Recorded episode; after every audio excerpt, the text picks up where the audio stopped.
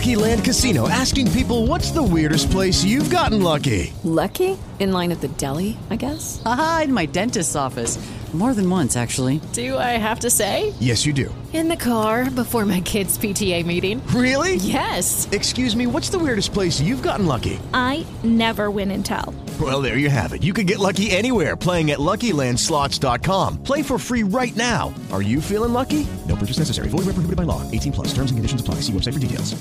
Hey guys, it is Ryan. I'm not sure if you know this about me, but I'm a bit of a fun fanatic when I can. I like to work, but I like fun too. It's a thing. And now the truth is out there. I can tell you about my favorite place to have fun. Chumba Casino. They have hundreds of social casino style games to choose from with new games released each week. You can play for free anytime, anywhere and each day brings a new chance to collect daily bonuses. So join me in the fun. Sign up now at ChumbaCasino.com. No purchase necessary. VGW Group. Void were prohibited by law. See terms and conditions. 18 plus. Lo so, l'intervento si chiama semplicemente ristrutturazione, ma se avessi chiamato questo video la ristrutturazione, penso che avrei dovuto gestire i commenti inviperiti di qualche architetto. Ho aspettato anni a fare un video sulla ristrutturazione perché è un argomento complesso, però niente, mi sono deciso, quindi andiamo dritti al sodo e vediamo che cosa riesco a combinare. Uno dei tuoi scopi in quanto psicologo è la risignificazione, cioè portare la persona ad assumere dei nuovi significati.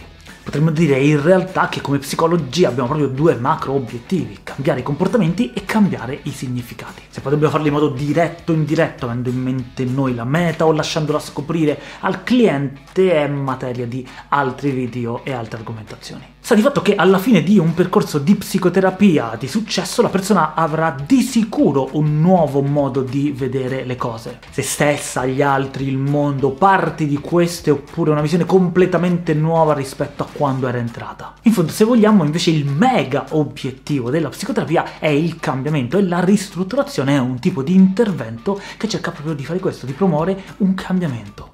Ma come? Attraverso la risignificazione, cioè dando un nuovo significato. Però qui si aprono mille parentesi. Innanzitutto chiariamo il contesto. Con ristrutturazione si intendono infatti diversi tipi di interventi appartenenti a diversi tipi di scuole di psicoterapia o di pensiero. Quello a cui mi riferisco io è spiegato da Watzlawick, Wickland e Fish nel libro Change. Loro sono i padri del Brief Therapy Center, della terapia breve modello MRI che oggi è conosciuta come terapia strategica. Ristrutturare significa dunque dare una nuova struttura alla visione del mondo concettuale e o emozionale del soggetto e porlo in condizione di considerare i fatti che esperisce da un punto di vista tale da permettergli di affrontare meglio la situazione, anziché eluderla, perché il modo nuovo di guardare la realtà ne ha mutato completamente il senso. Bellissimo libro, Astrolabio non mi paga per parlarne, però questo è un libro che ogni terapeuta breve deve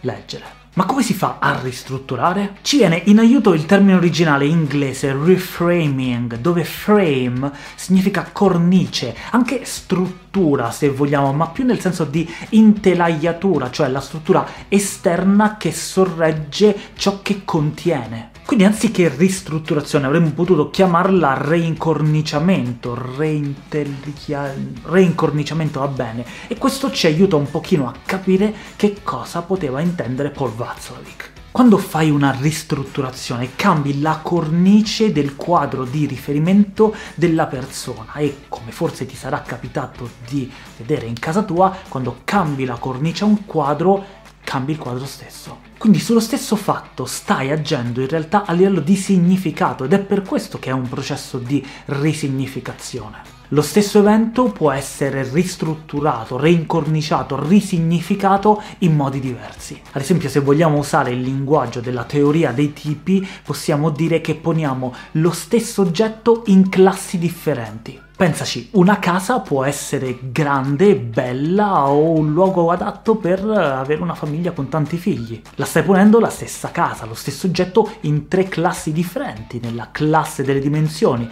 nella classe del valore estetico e nella classe delle case adatte per stare con una famiglia. Possiamo chiamare così. Seguendo gli esempi della clinica e della psicologia fatti da Gerard Wicks, una persona messa nella classe degli asociali può essere messa contemporaneamente con gli stessi comportamenti nella classe delle persone che selezionano molto attentamente le persone con cui stare.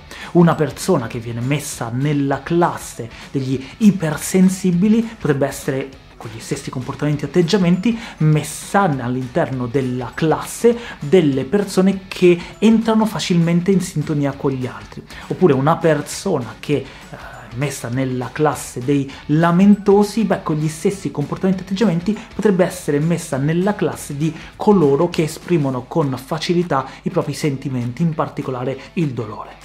Ecco che con la ristrutturazione porti la persona a vedere le stesse cose con nuovi occhi e gli scopi possono essere molteplici. Infatti dare, per esempio, nuovi significati alla realtà significa interagire in nuovi modi con essa dire all'agorafobico, per esempio, che il suo chiedere aiuto agli altri è anche un modo, può essere anche un modo per comunicare a se stesso che è dipendente dal supporto degli altri, può essere un'ottima ristrutturazione per aiutarlo a cessare la richiesta di aiuto. Anche molti compiti e prescrizioni hanno degli effetti ristrutturanti, tanto che Giorgio Nardone, nell'arte del cambiamento, disse che le ristrutturazioni possono avvenire anche proprio tramite la prescrizione di comportamento. Obbligare un depresso a non alzarsi dal letto prima delle 13 può portarlo a pensare che sta veramente sprecando le sue giornate. E ovviamente può cambiare il significato, ma con esso anche la reazione emotiva. Quando Erickson disse a una donna irritata dalle defiance delle prestazioni sessuali del marito che probabilmente costui era soggiogato dalla sua inarrivabile bellezza, fece sì che la donna, anziché l'irritazione, cominciò a sentire dei moti di tenerezza e ad assumere degli atteggiamenti di amorevole cura. La cosa difficile nella ristrutturazione però è sempre una convincere la persona. Ma il punto in realtà è che tu non devi convincere nessuno. Anzi, partiamo dal presupposto che se cercherai di convincerla stai facendo male il tuo lavoro e molto probabilmente otterrai un fallimento. La ristrutturazione è piuttosto una presentazione di punti di vista alternativi che però si confacciano al mondo rappresentazionale della persona. Per questo è difficile farla perché devi osservare attentamente la persona, altrimenti stai solo proponendo una serie di punti di vista alternativi a caso sperando di azzeccarci. Ci sono diversi scritti sull'argomento, diversi scritti che parlano di tecniche, di come fare la ristrutturazione e magari ne parlerò in altri video, però il succo rimane sempre questo. Non devi dare interpretazioni della realtà più vere di quelle del cliente, devi semmai proporre dei punti di vista alternativi.